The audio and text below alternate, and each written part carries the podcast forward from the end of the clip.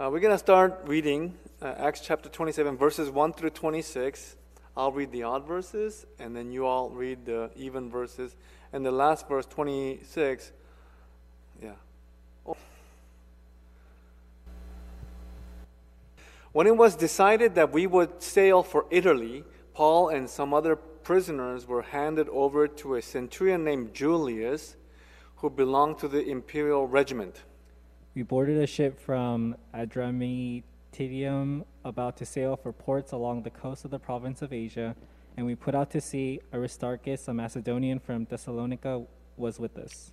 The next day we landed at Sidon, and Julius, in kindness to Paul, allowed him to go to his friends so they might provide for his needs. From there we put out to sea again and passed to the lee of Cyprus because the winds were against us.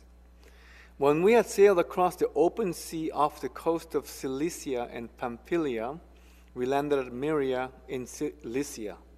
There the centurion found an Alexandrian ship sailing for Italy and put us on board. We made slow headway for many days and had difficulty arriving off Cnidus. When the wind did not allow us to hold our course, we sailed for the lee of Crete opposite Salmone. We moved along the coast with difficulty and came to a place called Fair Havens near the town of Lasea. Much time had been lost, and sailing had already become dangerous because by now it was the day after the atonement. So Paul warned them Men, I can see that our voyage is going to be disastrous and bring great loss to ship and cargo, and to our own lives also. But the centurion, instead of listening to what Paul said, followed the advice of the pilot and of the owner of the ship. Since the harbor was unsuitable to winter in, the majority decided that we should sail on, hoping to reach Phoenix and winter there. There was a harbor in Crete facing both southwest and northwest. When a gentle south wind began to blow, they saw their opportunity, so they weighed anchor and sailed along the shore of Crete. Before very long, a wind of hurricane force called a northeaster swept down from the island. The ship was caught by the storm and could not lead, could not head into the wind, so we gave way to it and were driven along. As we passed to the lee of a small island called Cauda, we were hardly able to make the lifeboat secure. So the men hoisted it aboard. Then they passed ropes under the ship itself to hold it together. Because they were afraid they would run aground on the sandbars of uh, Syrtis, they lowered the sea anchor and let the ship be driven along. We took, we took such a violent battering from the storm that the next day they began to throw the cargo overboard. On the third day, they threw the ship's tackle overboard with their own hands.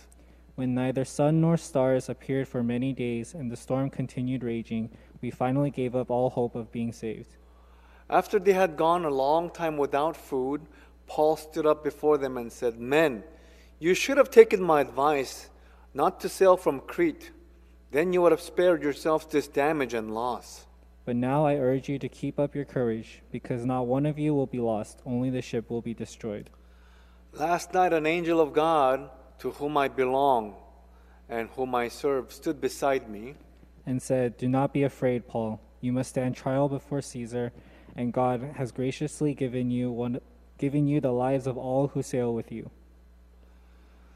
So keep up your courage, man, for I have faith in God that it will happen just as He told me. All together now? Nevertheless, Nevertheless we, must we, must run aground, aground on, on, some, island. island. Heavenly Father, we thank you so much for uh, gathering us here and allowing us to hear uh, Peter's testimony. Thank you for bringing them back safe from Africa. And um, in your mission, there may be dangers, and even as your people living here uh, on earth, we have things like the coronavirus pandemic that always threatens us. And right now we're going through a season of political uh, instability. Lord, whatever may come ahead of us, Lord, we ask that you would give us the faith and the security that you call us your own. And since we belong to you, that you will take care of us and that we can find refuge and security in you. May the preacher speak your truth with conviction, and may all the people that hear be able to resoundingly echo in their hearts an amen. And may it, Lord, set the course of our lives as we live out another week for your glory. May the words of my mouth and the meditations of my heart be uh, found right before you. In Jesus' name we pray all of these things. Amen. You may be seated. Good afternoon, brothers and sisters. Uh, it's such a great pleasure for me to be able to preach God's message to you again today. Uh, as we go into today's message, let's have one of you, uh, those those of you guys who are here, and also on your on your Zoom. Why don't we greet to one another? We belong to God, you and I. Let's let that be our greeting. We belong to God, you and me. We belong to God, you and me, you and I. Amen. It's probably one of the longer sections that we've read today. I was actually tempted to select just a few verses that pertain to our points of emphasis, but, but reading scripture, I want you to remember, is, is an art of diligence, of due process. I don't know how many of you have gone through long genealogies in the sections of the Bible and you just go, man, that's too many names, and you just skip it over. But if you had read the uh, prior, the previous parts of the Bible, you'll notice that all those names mean something because it carries, it has an un- incredible story that's attached to it. So remember this reading scripture is an art of diligence to due process. There are many details in there that matter to the rest of the text. And I just simply could not take the liberty to dismiss any portion of it today, especially when we are so close to finishing the book of Acts. Remember, last couple years now, almost two years, not quite, uh, finishing up the book of Acts, at the end of it, you'll, if you've been paying attention, you'll be able to comfortably say, Yeah, I know the book of Acts. I know how the whole church started. I know how the ongoing mission of God is. On top of the scripture, we hear we get to hear wonderful testimony from as far as Africa. But before we begin, do you guys know what the word Lee means? Lee? Or did you just uh, find out today? For those of you who might not have known, Lee is not just a Korean or Chinese surname, but an actual English word. If you ever play Scrabble, Lee actually does is not a formal name. It actually means shelter from wind or weather given by a neighboring object, especially nearby land. So, in a sentence, it would be used like this We pitched our tents in the lee of a rock. It's not just the Lee brothers and sister here, right? And uh, as I prepare for today's message, as I'm you know looking through the text, I learned quite a lot about technical aspects of sailing.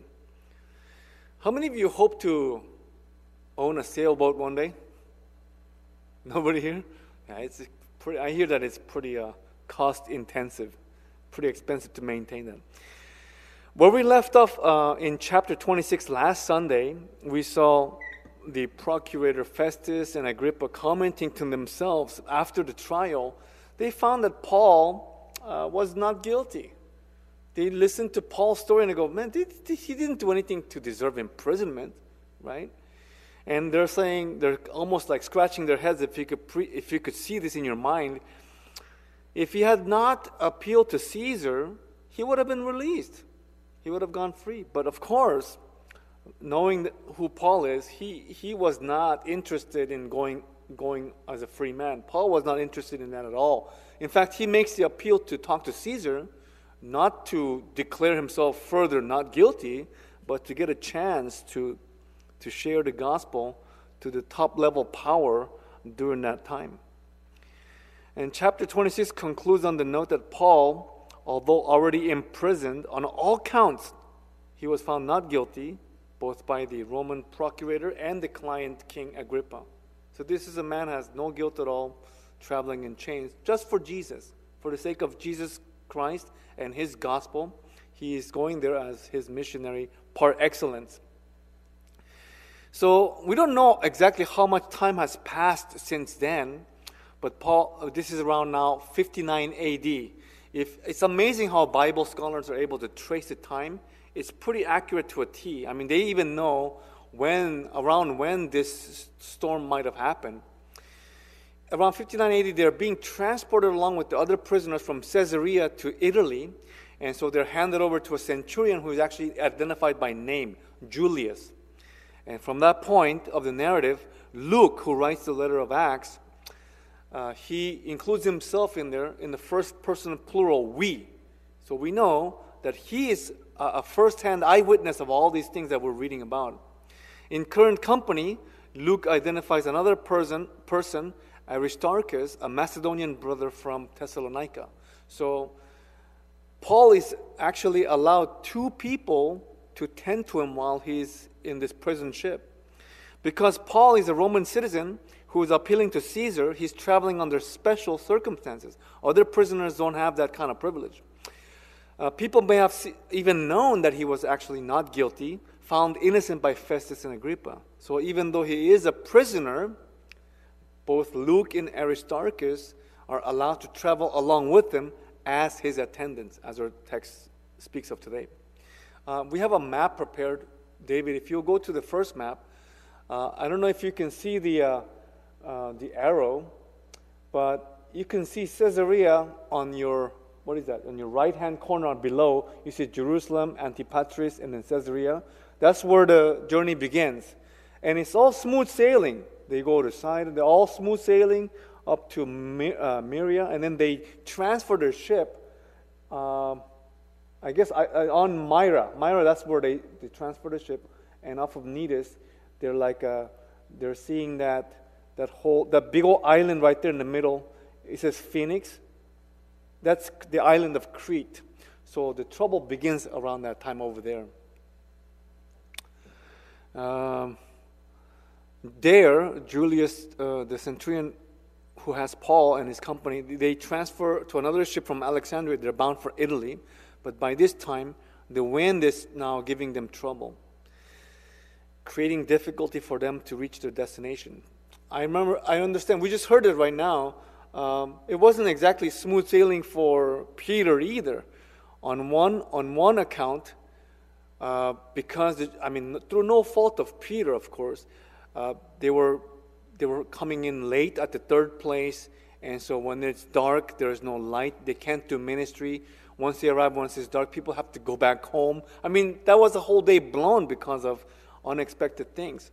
Although one of the prayer requests that the Peter was requesting was that there will be no unexpected delays or accidents. And on the way back after the mission was completed, uh, because they were not able to get the uh, notice from the from the people in the airport, uh, there was, a, I think, a significant delay. Peter, how many, how many, how much time was lost? About two days. I imagine it was about two, 48 hours, two, three days. Wow, that's uh, quite a lot of days lost just because of the corona pandemic. Uh, I want each of you to know that uh, sometimes when things don't happen the way we planned, um, it's kind of a reminder. It's kind of a reminder that we are not the masters of our own destiny. In the case of this mission that Peter went to, that was very much God's mission. It was not Peter's mission. It was not Mama Kim's mission. It was not even NBC mission. NBC was just used by God for His special purposes.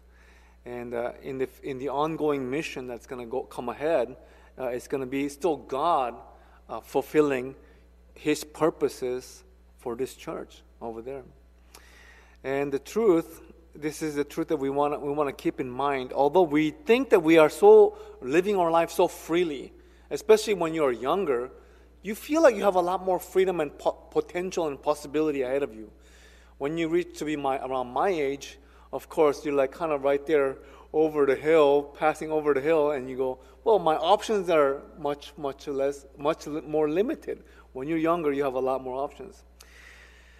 And, uh, and we think that we so freely can live our individual lives, but there are many things that happen out of our control that remind us that even though we do have, we are given a free will, that we are not our own. We are not our own. So that's the first slide, uh, David. If you could go, if you could go there. Yeah, we are not our own, even though we are granted free will. Unexpected changes in course happens in life, like the whole global pandemic. None of us here had it planned, you know.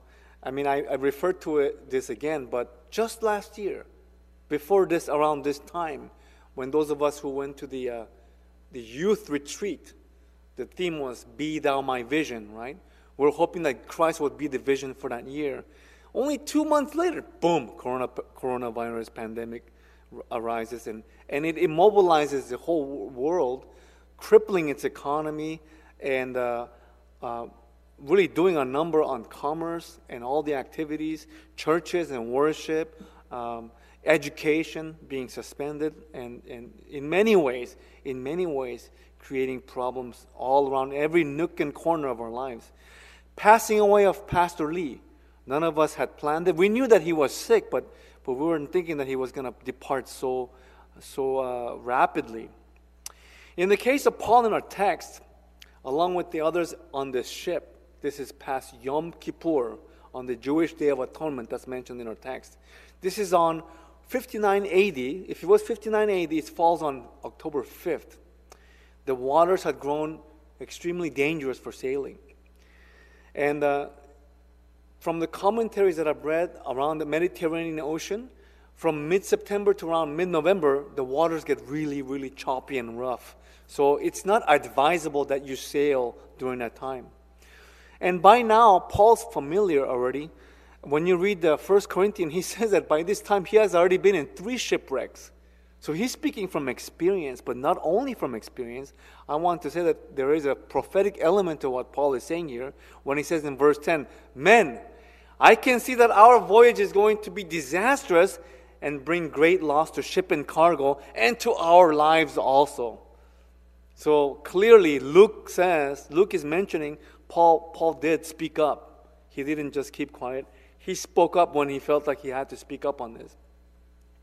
Rather than to stay at a, at a harbor in Fair Havens through the winter, the men decide to power through to reach the harbor in Phoenix, which is from, from Fairhaven to Phoenix is only like 50 miles. It's a very, very short distance.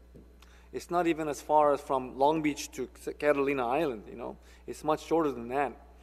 The owner of the ship and its pilot, they don't listen to Paul. For what could Paul possibly know about seafaring? What does Paul know about sailing, right?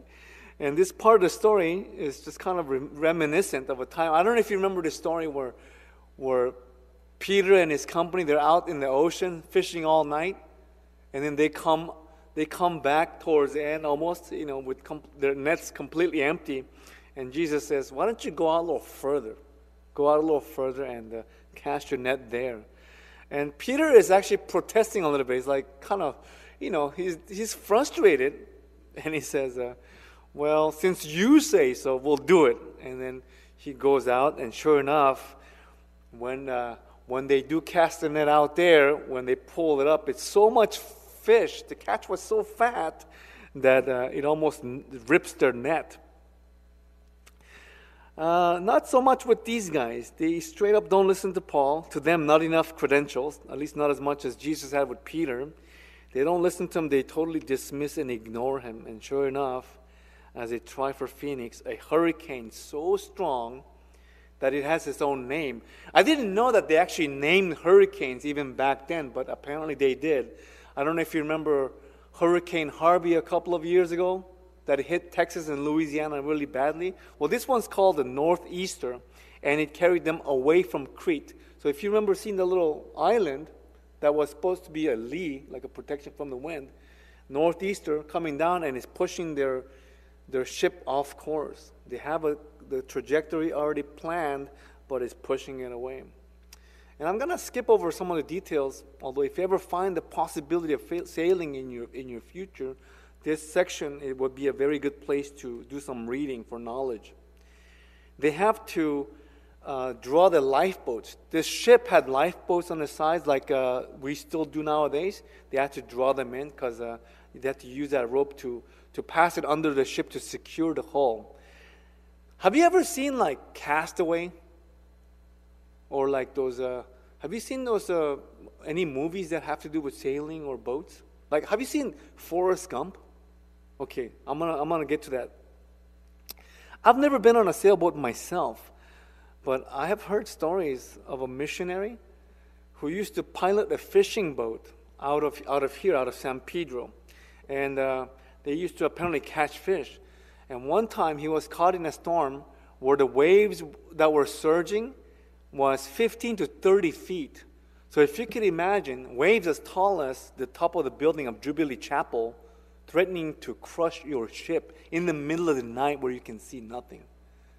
He told me it was so it's such a frightening thing that right then and there he he got on his knees and he surrendered himself. Do whatever it is that you will with, do with me. I will be your I will be your man. You know, and uh, last time I visited him, he was down in El Coyote, Mexico, and he's doing mission there, and talking about small offerings. Right in this village where he was. Uh, traveling five different churches to collect the offerings. He would preach five times, you know, even though his Spanish is not his, not his uh, he's not proficient speaker Spanish. He would preach them, and at the end of the service, if you look at the baskets of the offering, how much? How many shillings did you say was one dollar? Twenty three hundred. Okay, and so at the end of the day, you have at least like ten thousand shillings, which is about four bucks, right? In these offering baskets, we see, I swear to God, corn. We see little ears of corn that's being offered by these Mexican laborers that have absolutely no connection to the to the outside world. There's no commercial trade that's going on because they're so deep in inland in the woods, and their economy of farming is not even subsistence. They can barely survive on the food that they're raising, right? So it's encouraging to hear that there's 10,000 shillings being offered at that church because, oh man, that, there's a future there because you know with the flow of the uh, of the money, just like uh, Peter was mentioning, uh, as Lord blesses that area, it's going to have water, it's going to have hospitals, it's going to have those things. We we hope that we continue to bless, be a part of that blessing, right? I want you to imagine waves taller than our church building threatening to crash on your ship nature battering away without mercy. A small man made structure like a ship a sail ship, it can only be an absolutely frightening experience, threatened to be crushed to death by these waters at any moment. And, uh, and in that Forrest Gump scene, I don't know if you've ever seen Forrest Gump. Uh, during that, do you remember the storm? There was a huge storm that happens, and, and who was uh, the first shipmate of Forrest Gump? Lieutenant Dan, right? Lieutenant Dan was on the top of the mast, and he was like, ah, you know, like yelling at God, right? Because he was, had been so bitter that he didn't die in the in war like he had like all his ancestors, all his forefathers died in war. He didn't get to die in war. He has no legs. He lost his legs, and and his uh, shrimp boat captain Forrest Gump, and they're like caught in the middle of the storm, and he's just like yelling. You know, that scene is really unrealistic because the kind of waves that we're, we're talking about, man, he could have, like, well, I guess that's the point of the story that, the that Forrest Gump's uh, sh- shrimp boat survived all that because maybe God, prote- maybe God protected them, right? Uh, it's, it's, a, it's not a very likely scenario, but the missionary who shared the story from Mexico uh, it was during that storm where he surrendered to God. And it was truly a story of Jonah come to life. And, and I want you to put, put your mind on that, on that story of Jonah because there are, sto- there are storm stories in the Bible for a good reason. We, we go through our lives, we, we want to have our lives without, without any trouble at all.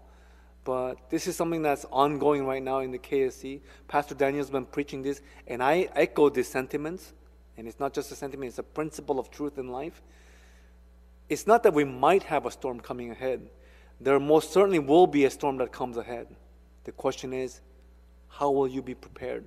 How will we be prepared to face that storm? There is maybe, maybe a direct reference to the story, the very story of Jonah. On the third day, they throw the ship's tackle overboard with their own hands. So there's cargo on the ship. It's not just prisoners, there's stuff in there. A lot of the ships would, would carry transport, and they would, like, it would be precious cargo. Sometimes, like, you know, um, merchants carrying items to be sold, like spices, like uh, uh, linen, things like that. And sometimes food, grain, like rice and barley and things like that. And right now, they're in so much trouble that they just have to jettison these things, throw them away. And, uh, And not just that, there's like essential gear that support the sh- ship's mast and sails for propulsion. They have to be all now discarded. They're throwing it off overboard. And because these are urgent times, this is like the only chance of survival is to lighten the load. If you want to save yourself, just lighten the load. And listen to what comes next. Verse 20. When neither sun nor stars appeared for many days and the storm continued raging, we finally gave up all hope of being saved. Peter gave us a very descriptive, descriptive scenario. Since they're out in the, in the bush, in the bushes, in, the, in, the, in Africa, there is no electricity. I, they don't, I don't think they have candles. When it's night, it's absolute darkness and you're in peril, you're in danger. There's wilderness.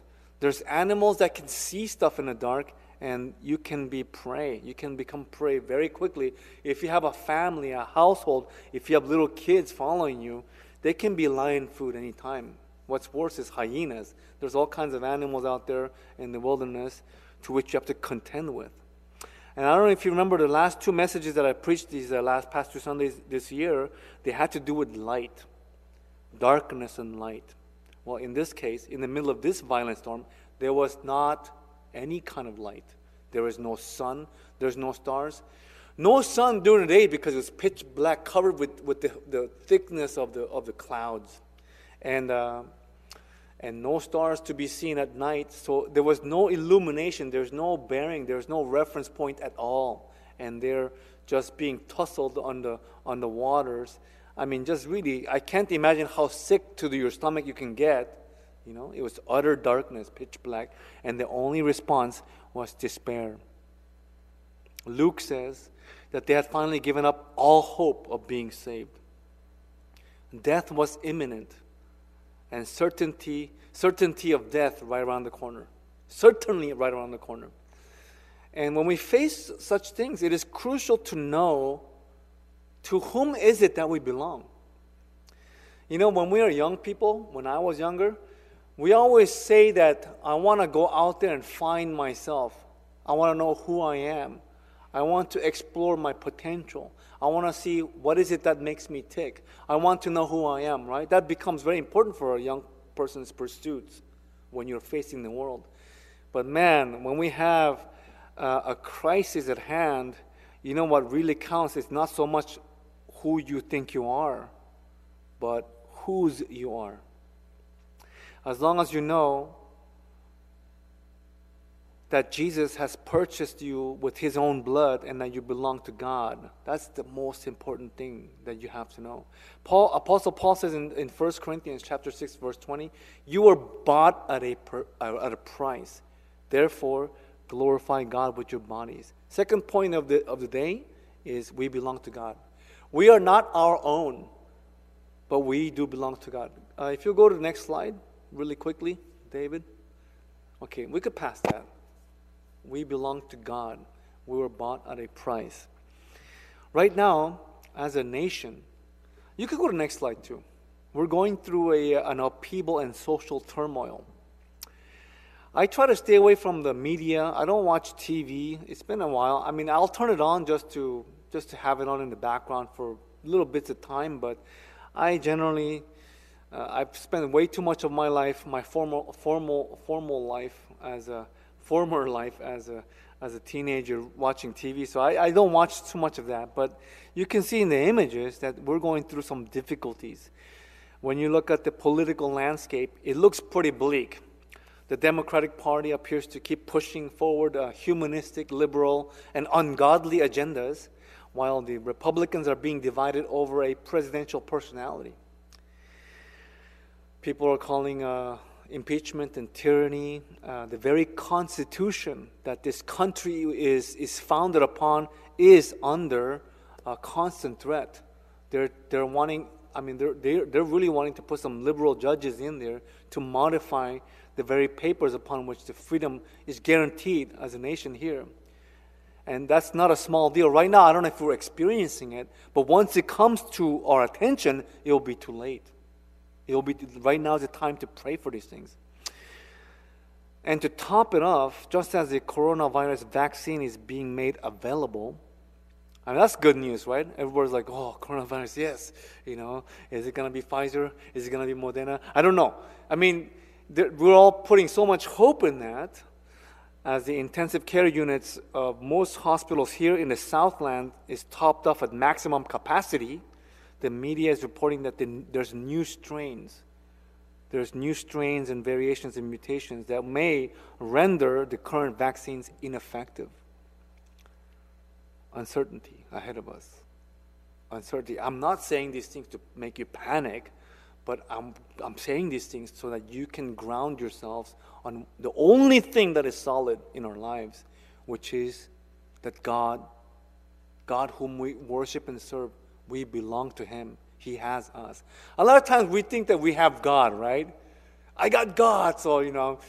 But man, it's like that's a mistake because sometimes we, we, we really do treat as if we own God. Like we put him in our pocket, you know, and we pull him out when we need him. That's how we act, but no, that's the, the, the truth of the matter is he, he, he owns us. We belong to him, and that is where we get the security.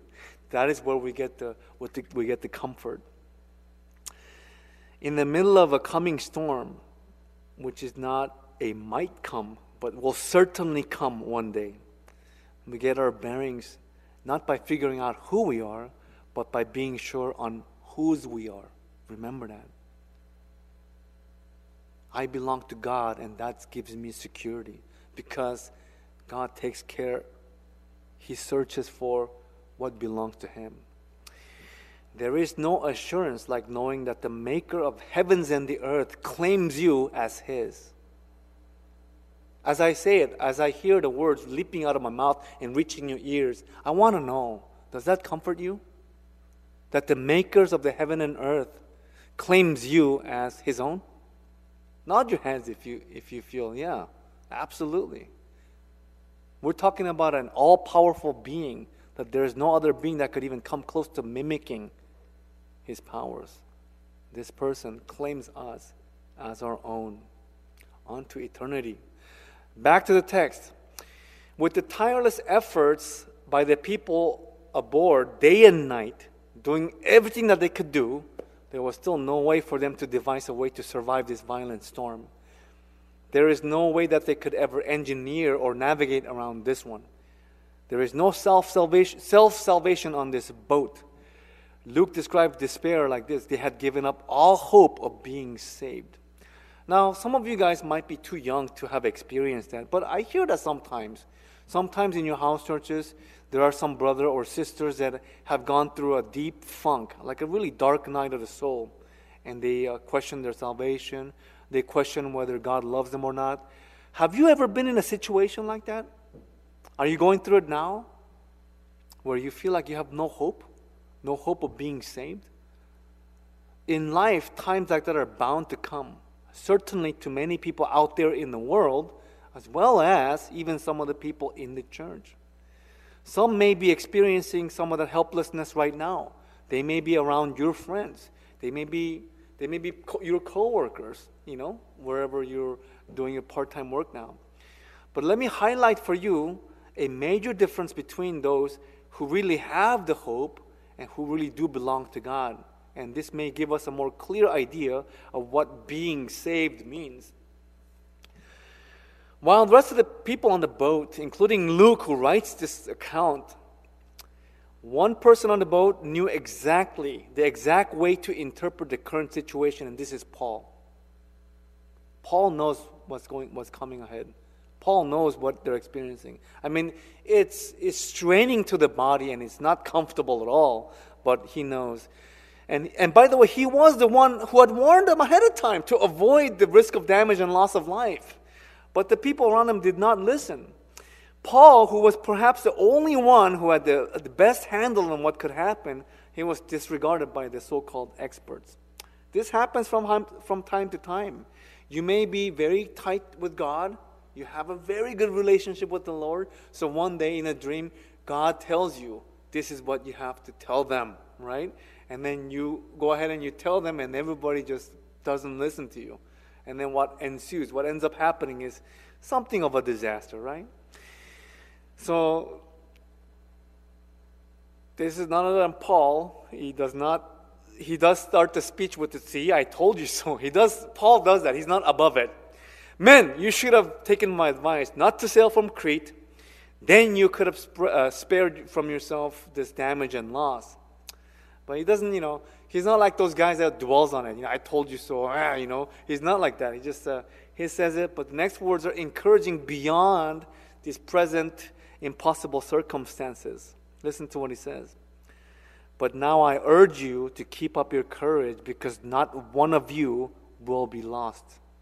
Only the ship will be destroyed. Having been an English ministry pastor for the last, I don't know, 12 years, if you, if you include, if you include like a, a youth group, like 14 years, you know, uh, that's always in my heart. If I'm, if I, in my flock there's like 20, if there's 30, if there's 40, if there's like 60, I don't want any one single person to perish or lose the faith. You know, it's a, it's a really heartbreaking thing to hear one time when you hear news that, that they're no longer walking with the Lord. They're now just, you know, uh, wandering, straying out in the world. This, this is a heartbreaking thing.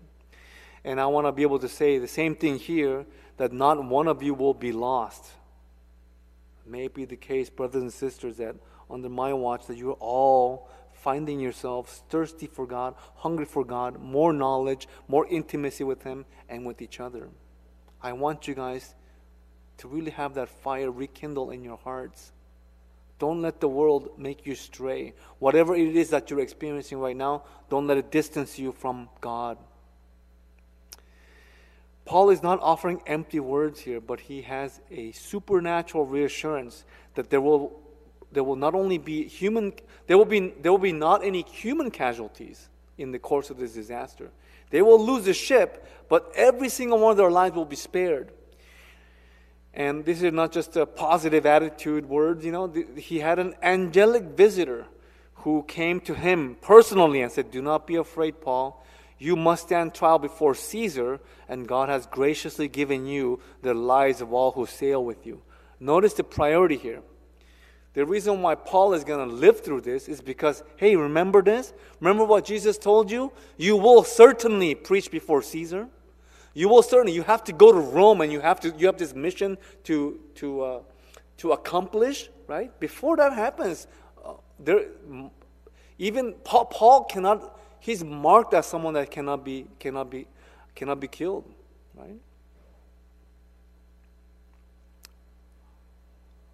Human lives are precious, and each individual soul uh, so special because God has made us.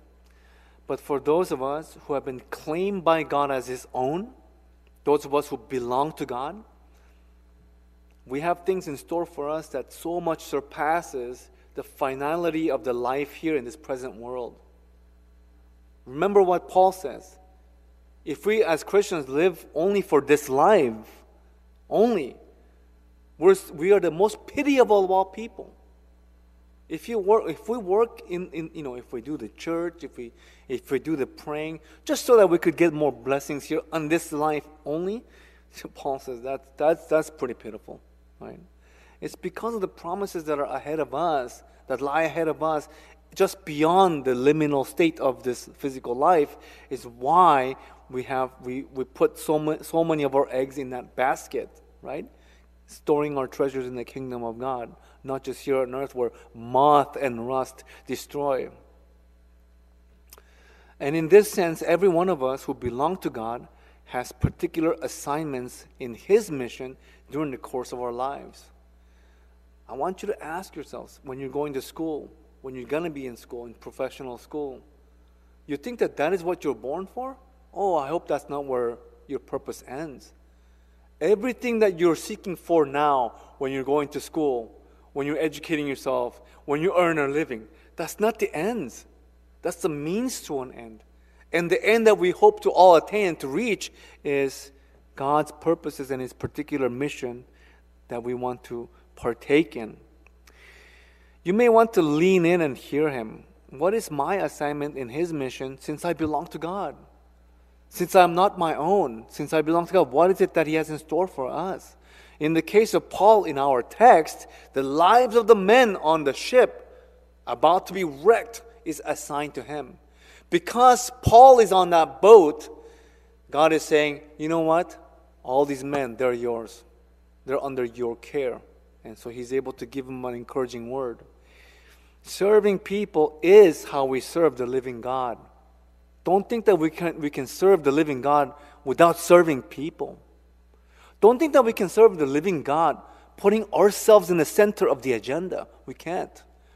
Every single one of our agenda and our self interest, they have to subordinate the, the, the primacy of the will of God. So, this is the third and final point of our message today. And this is just a, I guess it's a sequential thing. Number one, we, don't, we, we are not ourselves. Number two, we belong to God. Number three, David, you serve God because you belong to Him. Now, listen very carefully to me now. I'm not saying that because I serve God that I belong to Him.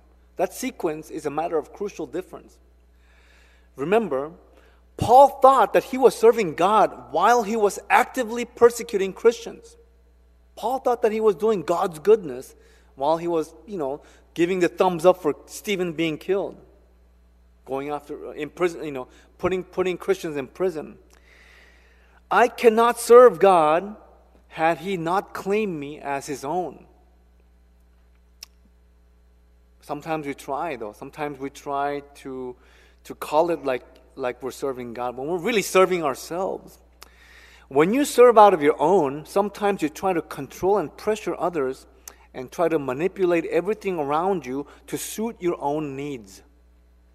You obey when you feel like it, failing to recognize that when you do that, you're not really obeying at all. That's not what obedience is. Only when, in my opinion, I agree with it, I'll obey, I'll comply. That's called compliance. It's not really obedience. Obedience is something that happens even when you fundamentally disagree because of the authority that's before you. If somebody that has messed up, like your parents, for example, if your parents say, don't do this, and let's say that like you and your brothers are talking about this situation, and none of you guys agree. None of you guys think that it's you know it's agreeable with the parents' decision. Because they are your parents, you just go along and say, okay, okay, I will respect your wishes. I'll respect your uh, what you are asking me to do because you're my mama or because you're my, my dad, right?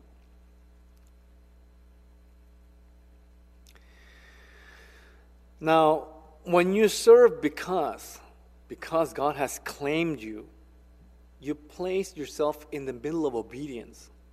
That's basically the discipline of you you're carrying out in the, in the relationship between me and thou, me and the person above me the all powerful being, in my posture of obedience is how I know that I am actually His.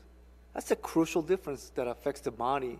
And this is how you can be sure to remain salt that stays salty. If the whole world it doesn't care about what God wants, that's the unsalty substance that is useless. But since we're called to be salt, we're supposed to season the life's experiences with the we have to display for the people that cannot see that there is a God and that He cares for each and every one of us, which is why He issues commands to be obeyed. He, he tells us to go a certain direction. Now, we did not achieve His ownership of us by our performance. We're the, we're the objects of ownership. He owns us, right? Can we do something so that the owner can, can choose to own us? No, it's purely by His grace because, he, because we are claimed as His own that we serve Him and worship Him.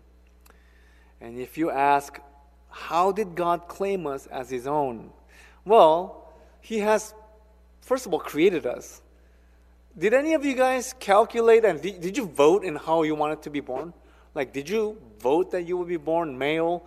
that you would be born into a Korean family, that you would be born with the stature and the particular strengths and weaknesses, and I mean, all that, your genetic makeup. Did you decide? None of that. That was all given to you, that was all granted by God. But the most explicit graphic display of this gesture of Him claiming us as His own it was displayed on the cross. When we went astray, when we went our own way, to call, to call us to attention was the shepherd that went on the cross and he was nailed to it, calling for our forgiveness, that we would have our hearts returned to him. God paid the price for his own standard of holiness with the only one person, one perfect person who could satisfy it. His one and only Son, whom he, whom, whom he lives, whom he loves, and whom he is well, whom he is well pleased with.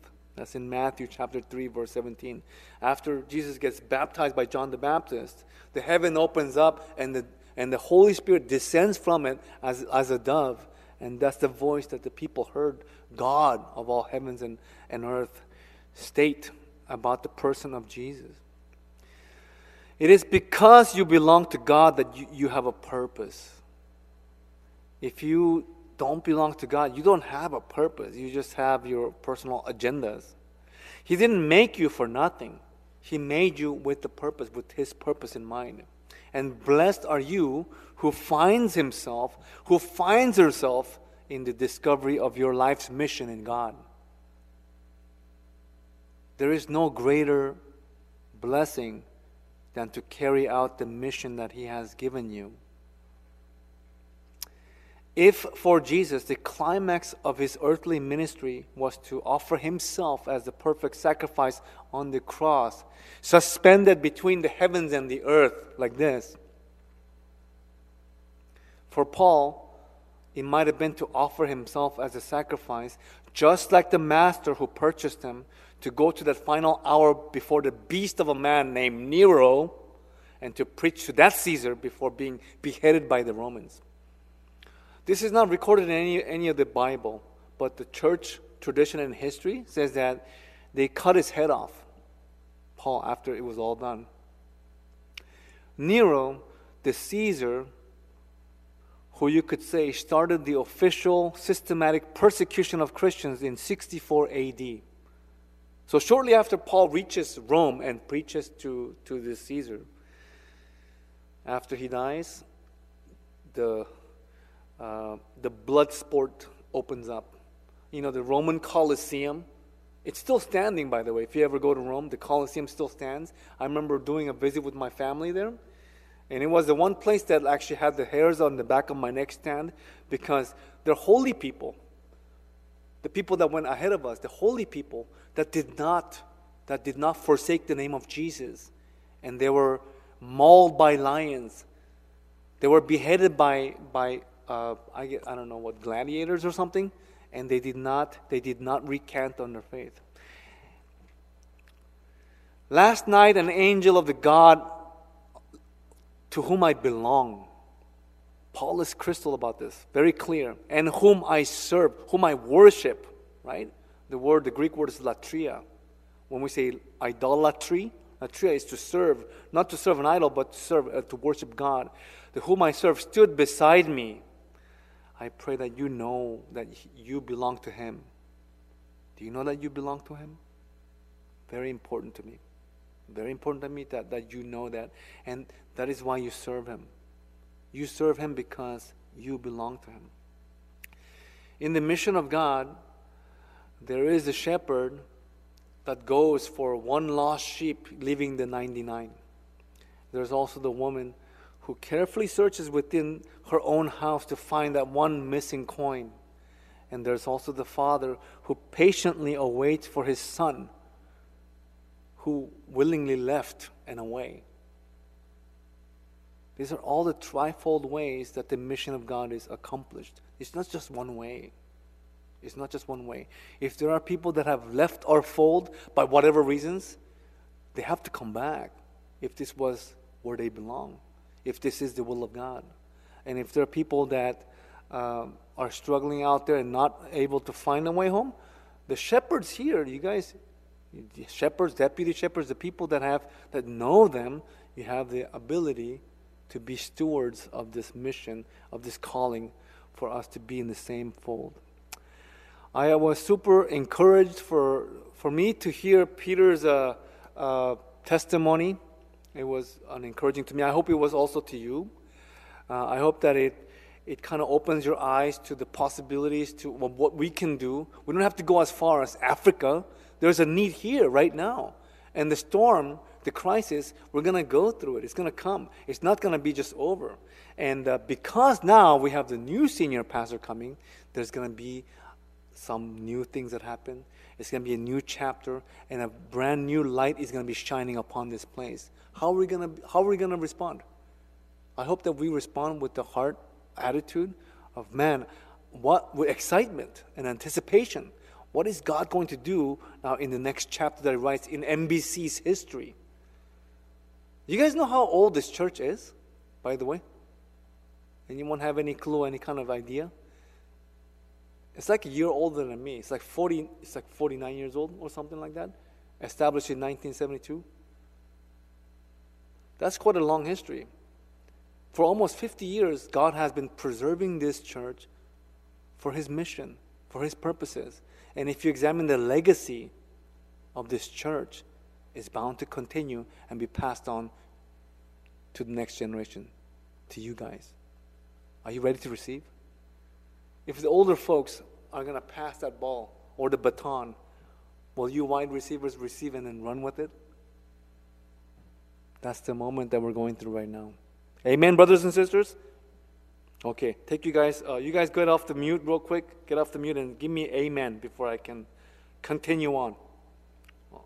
Are you guys awake on Zoom? amen? I can't hear anything because I. Okay, good. All right, now let us close in prayer. And then afterwards, we're going to have a time of uh, praise and response. Heavenly Father God, we thank you, Lord, for uh, reminding us, uh, even though we're not going through a violent storm that's threatening our lives, like Paul and his company did uh, on his journey to Italy, uh, as he was reminded by the angel as he is able to say with clarity that he, he belonged to you and that, that, that he served you, may each and every one of us be so clear that we belong to you and that, that, you, that we serve you. And every person that, that comes our way in our lives, that we're able to serve them knowing that it's for your glory. Lord, help us really truly be your disciples in this way, that we have we have been cataloged, that our names are up in heaven, and that uh, all the saints and the angels up in heaven, they recognize us by name, and they know us by our faces. Help us, Lord, not be shy from doing your good in fear that we're going to lose everything, but that in trust that you will multiply and that you will increase us in abundance. Help us, Lord, just, just go all for broke. Help us be able to just give of all ourselves because you are the supplier of all good gifts. We pray this in Jesus' mighty name. Amen.